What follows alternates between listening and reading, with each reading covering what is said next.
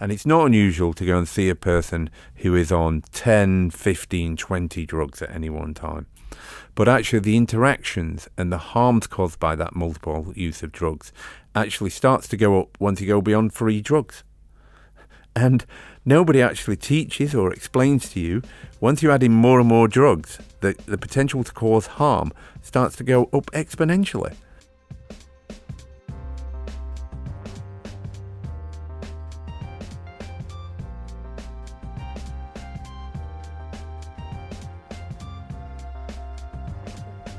Welcome back to Talk Evidence. This is a little special treat because we, we love you so much. Uh, an extra one of our podcasts, and we might be doing more of these in the future. In this one, Helen and Carl have recently been away to talk about harms uh, at a retreat in Sicily. It's a hard life. Over to them. Well, it was lovely scenery, Carl, but what a random collection of people we were. And one of the things that most struck me um, was that no one ever set out to be an expert in harms.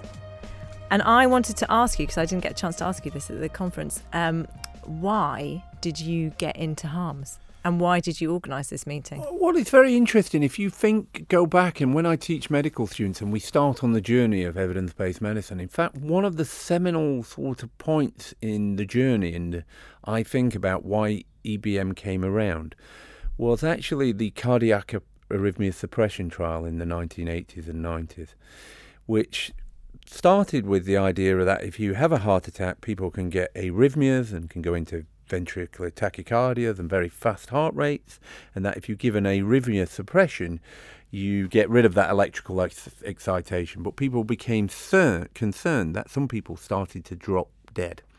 And the CAST trials, another acronym there, folks, uh, using the antiarrhythmics, although it suppressed your electrical excitation, it significantly increased mortality. And therefore, there was a realization right at the outset that you needed to do trials to not only establish effectiveness, but you also have to do trials to understand that some treatments are harmful. And when you understand that basic premise, you realize that the use of evidence is to establish benefits and harms. Now, one of the things is, for me, is about 10 or 15 years ago, uh, in my journey of evidence based medicine, is the idea that you took evidence and applied it in practice was becoming more difficult. And that was because the quality of the evidence was problematic. But often there seemed to be problems that lots of evidence coming to, to the sort of fore was tarnished in some way. And there were problems with publication bias and uh, reporting bias sponsorship bias, that actually positive elements of the research uh, publication system were coming forward, and lots of harms were being withheld. And therefore, I have spent 10 or 15 years in many multiple areas looking at the problems of harms. In medical devices, it's been particularly problematic. There's been problems with metal hips, there's been problems with surgical mesh. There's been problems with implants, prosthesis. So numerous problems have occurred. And then we've had drugs, and we've had significant numbers of drug problems. We had problems in, in 2000. If you go back, you can look up Vioxx and its problems with uh, causing increased myocardial infarction. Rosiglitazone was another one. Uh, a lovely acronym, the DREAM trial, actually increased the rates of heart failure. And as we've come on further and further, we've seen more problems.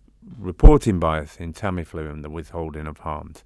The problems with statins in low risk people and the increase of muscle harms and the problems is what's the true harm rate and so much uncertainty that I think we have a crisis and in in in medicines and devices and the harms they cause that actually need a, a whole new way of thinking to get us out of this mess. So, is that your idea of the meeting?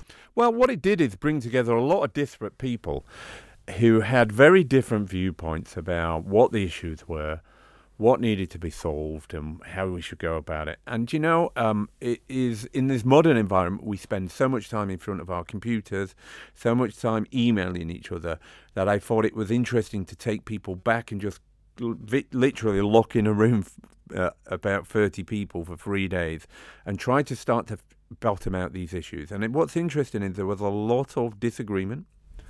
I think you uh, should pause there. Sorry, okay. Pause because I guess what's interesting is to contrast your journey into harms, which has been as a kind of cool bystander, could I say that? As a as a researcher, as a clinician, as someone who has had the privilege, I guess, of very good teaching on evidence based medicine, and to contrast your motivation for wanting to address this issue with some of the other really powerful stories, particularly that we heard um, from having members of the public and patients who have been affected by harms in the room at the meeting. Mm-hmm. Um, and there was an extract that I want to put in um, from one member of the public who um, talked to us about her journey into harms following the death of her husband. My name is Kim Witczak. I'm from the United States. I got involved in this uh, drug safety advocacy work due to a personal experience. My husband was given an antidepressant for insomnia. He was not depressed and had no mental health issues. And five weeks later, he took his own life. And since that um, that event, I, it started me down this whole path of unwinding information and finding out the harms and knowledge that was known by some but not by all, including my doctor as well as me and my husband, late husband. As the consumer representative on the FDA's Psychopharmacologic Drugs Advisory Committee, I think I sit there with a very interesting perspective because I come from not only um, the personal experience of the harm, but I have a marketing advertising background. So I understand what happens once it gets approved at the FDA level on a small clinical trials and then goes in, in through the marketing and advertising goes into the real world. And so I always come with that filter of what is going to happen with this small approval, which is usually what it is at the FDA at the clinical trial level. What's going to happen once it's advertised and put into the real world? And I'm always coming from that perspective. And it's often interesting sitting on this panel because sometimes they look at me, why are you talking about marketing? This is about data. But ultimately, at the end of the day, I'm concerned about what happens once these drugs get into the real world um, because they have real consequences. And a small risk to somebody is somebody's, and if it happens to you or your loved one, it is a hundred percent. The reason why I wanted to insert that in is because what you talk about, the evidence, um, is is very persuasive. But I think it is those human stories and what happens to people which can really engage the public and clinicians in wanting to understand more about harms. So I, I think that's incredibly interesting. And one of the things that's happened to to our centre and the work we do is we get contacted by a considerable number of the public. Um, we can't deal with all of them and resource all of them. But there's been a review, the Independent Medicines and Medical Device Safety Review, chaired by Baroness Cumberlege, which is due to report sometime soon. It's probably early next year, but there have been three treatments in that that they've looked at. One is transvaginal surgical mesh. The second is uh, sodium valproate in pregnancy. And the third is a use, historical use of a test called Primodos, which is a hormone pregnancy test. And uh, we've ended up working, and I've contacted and been in contact with all of the group. And uh, at EBM Live this year, we had a patient panel with all three. And what's been interesting is to me is that actually the public, when they get in these situations, really do have to take an evidence based approach, and they're really hungry to understand the evidence and to critically appraise the evidence, but also to look at the effects and look at what's wrong. And when they get some of these skills, they pretty become pretty vocal, but tell us important issues that they say we can't believe, for instance, the quality of this evidence. We can't believe that all of the long-term complications beyond one year is missing for uh, mesh. We can't believe we knew about sodium valproate in the 80s and 90s, and yet it took 20 years for the regulators to take notice of it and clinicians to some extent. And Primodos is uh, failure not only of uh, clinicians, but also of the regulation, which is a huge problem. Well, I think we should pause on that one because that was something which was totally new to me. I th- I th- I thought I knew what regulators did, um, but I think the discussion at the conference. Um, sorry, the discussion at the meeting was very interesting, and in my my naive clinician way, I I really thought that the regulators were there to make sure that drugs worked well um, and um, were not harmful or not dreadfully harmful based on the best evidence that was out there. And I think what became increasingly clear to me at the meeting is that I misunderstood some of how they go about that. So they're not there to search out all of the evidence and to look at it uh, coolly. They're looking at a collection of selected evidence presented by a commercial company who are trying to get a market authorization to sell their drug. And I think that's such an alien concept, I think, for some clinicians. And I can well understand for, for patients and members of the public to try and get their head around. And to me, that was that was one of the real um, take home messages of the of the meeting. No, I, I, I thought I knew what regulators do, and every now and again I'm I'm surprised or slightly flummoxed by what somebody says. And there was a very interesting uh, presentation by Lars Jorgensen, and backed up by Tom Jefferson there about accessing evidence and the trial submitted to regulators. And what they said is, which was slightly disturbing for me, was this point that regulators don't get to see all of the evidence. So they actually don't have a systematic review in front of them.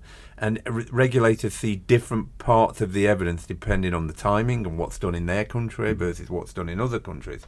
And to me, that's deeply disturbing. And they don't share it. And they don't share that information and it's not accessible.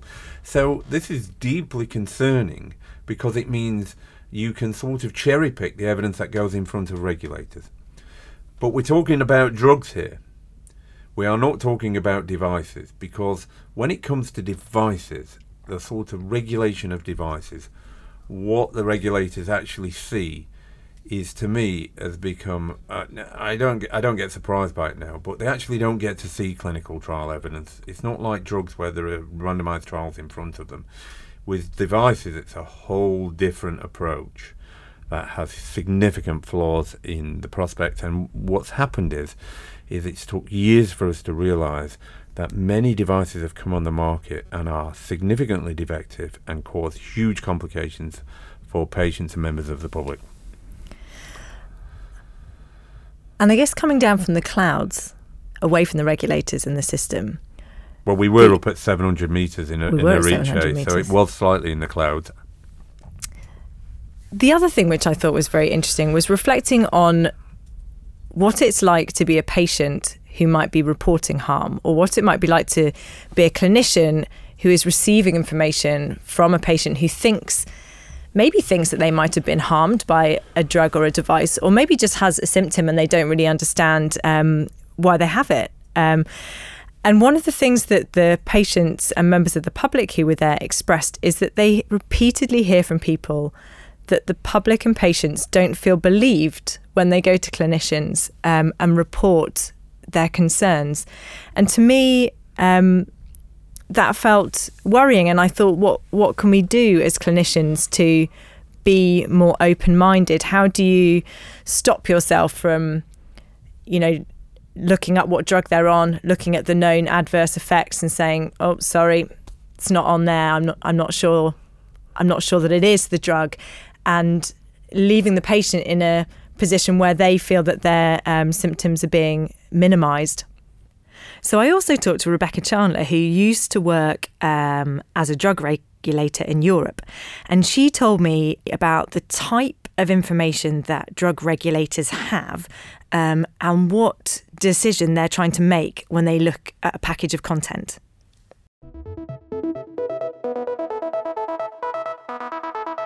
So I am an American trained infectious diseases physician who actually had a um, stint in working in drug regulation mm-hmm. in the European Union system. So I was a safety assessor at the Swedish Medical Products Agency. But I've been at the Uppsala Monitoring Center for the last five years, working more in the arena of being a research physician.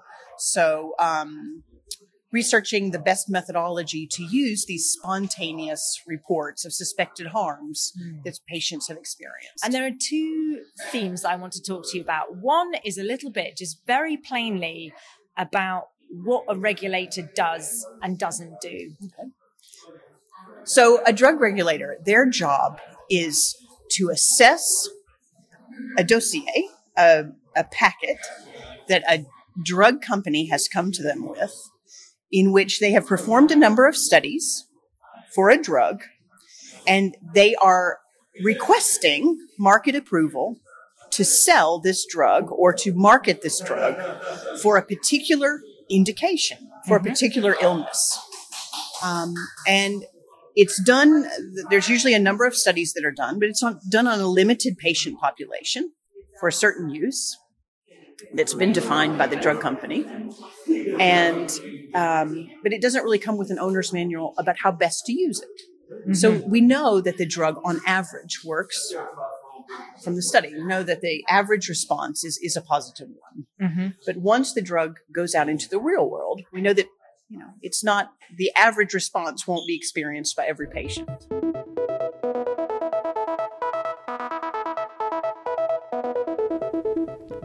And Rebecca and I also talked about what happens after drugs get onto the market. Uh, so, this, in terms of pharmacoepidemiology, are often called post marketing studies. Um, and in particular, she told me about the importance of case reports.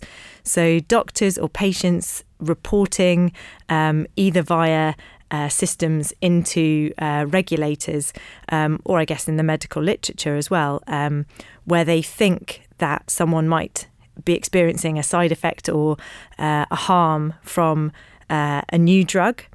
And these case reports can be useful to pick up uh, signals of harm which might be very rare, so trials might never have picked them up, or they might happen sometime down the line after trials uh, have finished their follow up.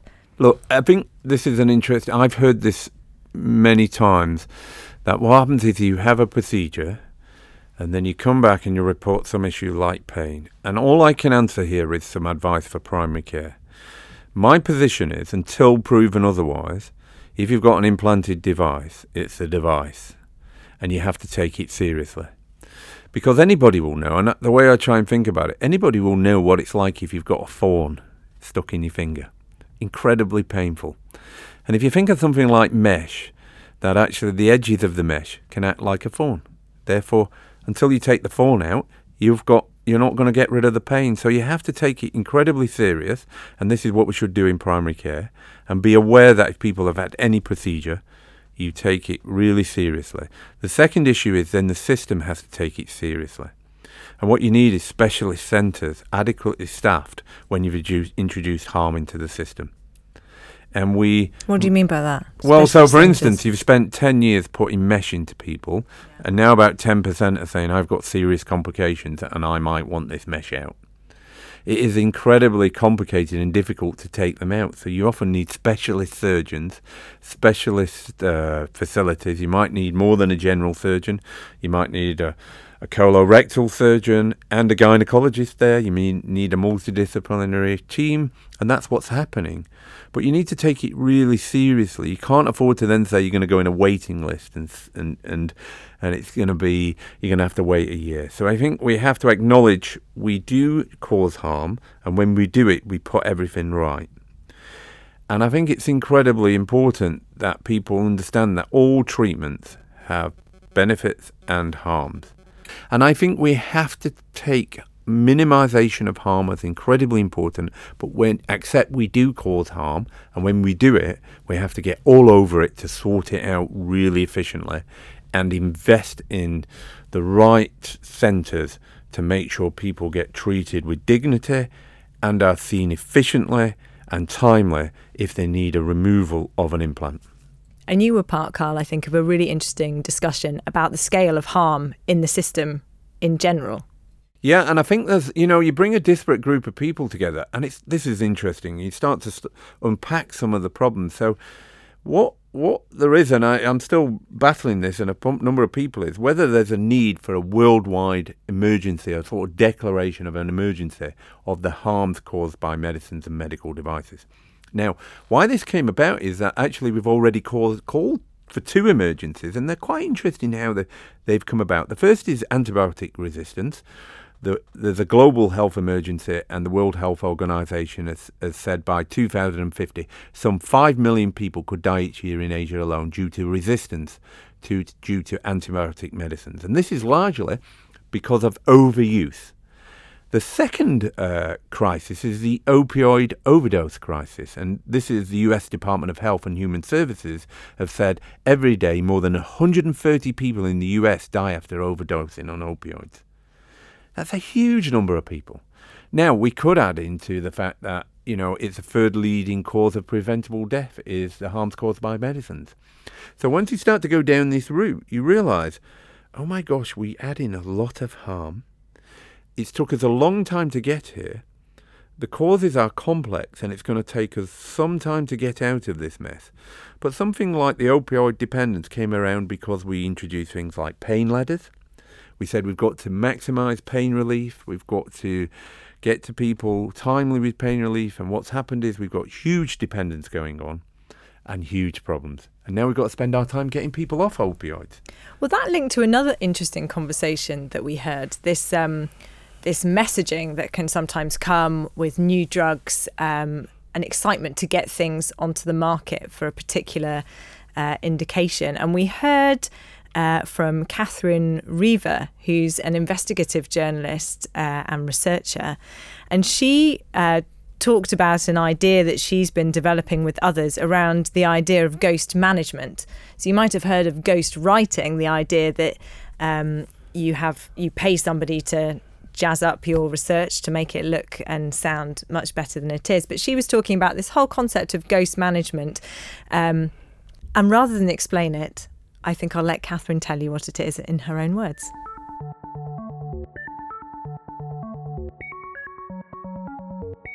Uh, I'm an investigative journalist. Uh, I'm specialized since 10 years in investigating and mapping uh, what we call health affairs, uh, meaning I'm investigating drugs, vaccines, that's uh, or other uh, screenings I did as well. Mm.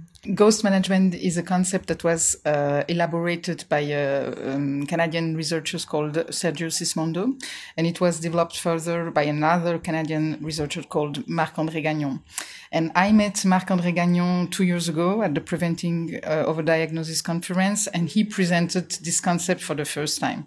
And I found it very interesting because he achieved to this, to reunite, to reunite in one concept phenomena we regularly observed so in the work. what kind of things? Uh, collusions, dependency, corruption, uh, conflicts of interest, uh, the way science was shaping by some players, and so on and he developed a concept with seven uh, level of what he called capture. Mm-hmm. Meaning uh, that's um, uh, how uh, corporate interest can shape the scientific knowledge, the mm-hmm. way uh, we define disease, the way we define uh, the risk, the way we define the need for a cure. Um, and uh, he defined other levels of captures like market captures, the way pharmaceutical industry can ensure some cross agreements to restrict access to markets. There was also a concept very enlightening about regulatory capture, the way uh, the pharmaceutical or the device industry can uh, influence the way the regulatory will work uh, to favorize their own interest.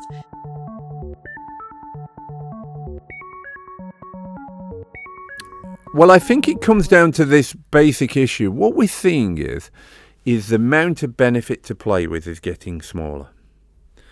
What do you mean by that? You mean that just the benefits of drugs are, yeah. they're not big wins; they're kind yes. of tweaking. Yeah. So well, you think of something like cardiovascular disease. Is most of the benefits have come from the drugs already we've got. So if you take somebody who is like myself, might be at eight or nine percent absolute risk in the next 10 years, you probably can reduce my risk by 20% relatively, but the absolute benefits are small, maybe half or 1%. Therefore, to realize them benefits, you have to have a drug that comes to the market with virtually no harms. Otherwise, immediately what happens is if you introduce any harms, it outweighs that, that small absolute benefits. Therefore, there's a tendency of the approach is to put out treatments where you say it's all positive, and this is particularly so in this innovative world, particularly for techniques like surgical techniques where you sell it's easy, can be done as a day case procedure, you will benefit, not thinking of the long term consequences and the potential for complications. And so people are only just waking up to the idea that actually, before we let treatments out there, we do need to ask for harms. And I'll give you an example. The FDA said for mesh is that actually what we now need is a minimum three years follow up mm-hmm. with reporting in full of the complication rates. And do you know what? It's incredibly difficult for any device to be able to provide that evidence for mesh. And so when you start to do this, you start to put in front of people that you'll have to slow down the innovation curve and leave many of these treatments in research for a bit longer. And we also have to keep surveilling and following up once treatments are on the market. So we need better post marketing surveillance. Now, that brings me to this idea and some of this idea of an, an, emergency. If we accept there's an emergency, what are we going to do about the problems? So, here's five ideas, and I'd be interested if people had their ideas because uh, we're still formulating this as a group. Number one was raise public awareness of harms from medicines and devices. Number two was to strengthen understanding of the harm through better research and data. Most of what we do is about benefits. There's very little. There are no calls in research and say, oh, you like to study harms. It doesn't feel sexy, innovative. And Kath made a very interesting suggestion there because she talked about how if you did trials of mesh, they might have appeared to have worked because people's incontinence was fixed. But actually, if you had asked them a different question, like, do you now feel better or can you go about your life as you would like to? The answer may have been no. Correct. So it's this reporting bias that exists, and that's one of the significant problems. Also, what comes of this is strengthen our understanding, I've said through research and data, the pre and post marketing assessment of harms. This is incredibly important, and people know so little about it because all we see is at the point of regulation. But once a drug or device comes on the market, we need far better understanding of what's happening. That's why we need mandatory registries, but of drugs and devices to understand the harms. And then we also need to think about advancing our knowledge and promoting high standards of practice for the safe use of medicines and devices. And I'll give you a good example of that. If you take the elderly, there's an exponential increase in the in the elderly with multimorbidity. But what's going with that is a rapid increase in the number of medicines used amongst the elderly. And it's not unusual to go and see a person who is on 10, 15, 20 drugs at any one time. But actually, the interactions and the harms caused by that multiple use of drugs actually starts to go up once you go beyond three drugs. And nobody actually teaches or explains to you once you add in more and more drugs, the, the potential to cause harm starts to go up exponentially. Presentation also had a very interesting fact about the uncertainty with that as well. Wasn't there an interesting fact that um, once you're on more than two medications, we actually don't have data to even describe what the benefits and harms might be in people taking that kind of quantity of medication. Yeah, and I think this is because what's happening many of the earlier trial, and I think this is what's happening in the statins, because statins has come to a very interesting area where that explains one of the issues about, because it's all about harms now, is that what's happened is it's been published about the benefits, but if you then translate them benefits to lower risk populations in primary prevention, it comes down to understanding the harms. And what everybody goes on about is the muscle problems that are caused by using statins. So people have muscle aches, and then you stop exercising, quality of life goes down. And what seemingly has happened is the trials have just not collected this data. And therefore, we have to almost go back to the beginning and say, if we haven't collected it, what should we do to be able to understand so we can truly inform what you're doing and reduce the uncertainty about the use of these treatments. To me, the problem at the moment is there's so much uncertainty with many of the treatments because of this failure to understand harms that we do have a crisis.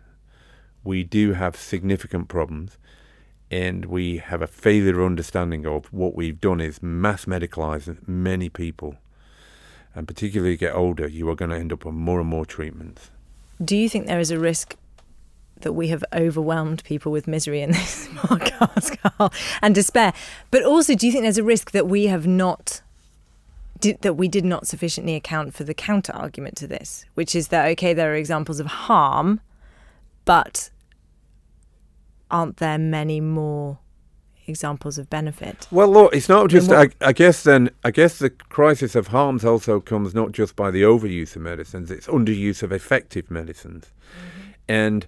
For instance, it's a really interesting phenomenon that you often see, like, for instance, many essential medicines are not available and not affordable in many parts of the world.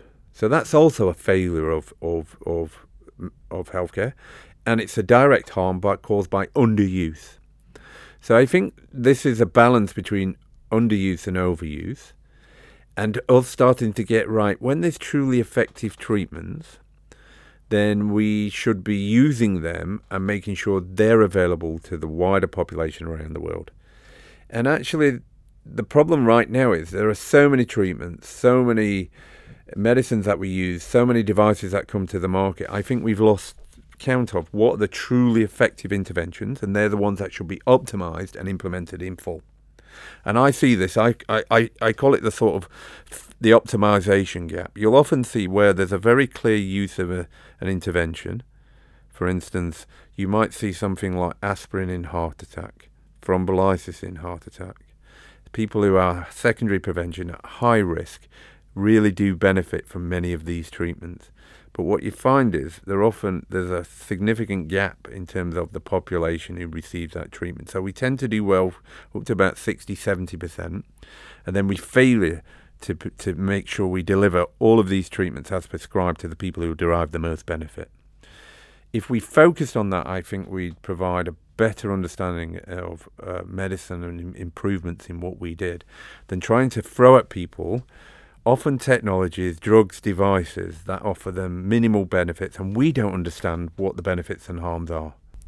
On the flip side, there was a lot of very positive energy in the room and a lot of will to do more. And one thing that I observed is that the increasing role of patients and the public in this process and in the discourse, doing some of the points that you've suggested, um, has the real potential to change things. Well, to look, change the system, not just the system of research, but to change the whole system. Well, you know, I'm never going to feel doom and gloom. I'm just going to look at this in a positive way. I think there are steps where we're going in the right direction. We are trying to solve things like publication bias. We are trying to make clinical study reports available to solve the problems of reporting bias. People get transparency around the world. We're talking about legislation that makes uh, c- competing interests and payments to doctors freely available so people can look at what's going on.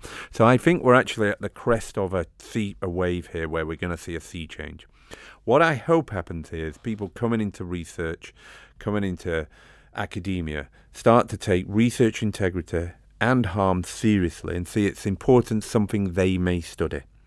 We know some of the things we're doing, like preventing overdiagnosis and too much medicine, has a significant following of people who are interested in this area. And I think it's okay to look at harms and it's what we need is more people in board who think of this as an area that's really important to study because then we'll truly realize the benefits of medicine. So that was Helen and Carl talking about creating an evidence base for harms. We'll be back very soon with a regular episode of Talk Evidence, but in the new year we're planning more of these special episodes looking at particular problems in the world of medicine conflicts of interest, overdiagnosis, all of those things that are in the EBM wheelhouse. If there's anything you're particularly interested in hearing us talk about, then do let me know. You can find out how to get in touch at bmj.com slash podcasts. Until then, keep tuned to the BMJ podcast because Christmas is coming, and between now and the new year, we'll be bringing you some more quirky science. So, if you haven't yet, subscribe on iTunes or Spotify or wherever you get your podcasts from. I'm Duncan Jarvis. Thanks for listening.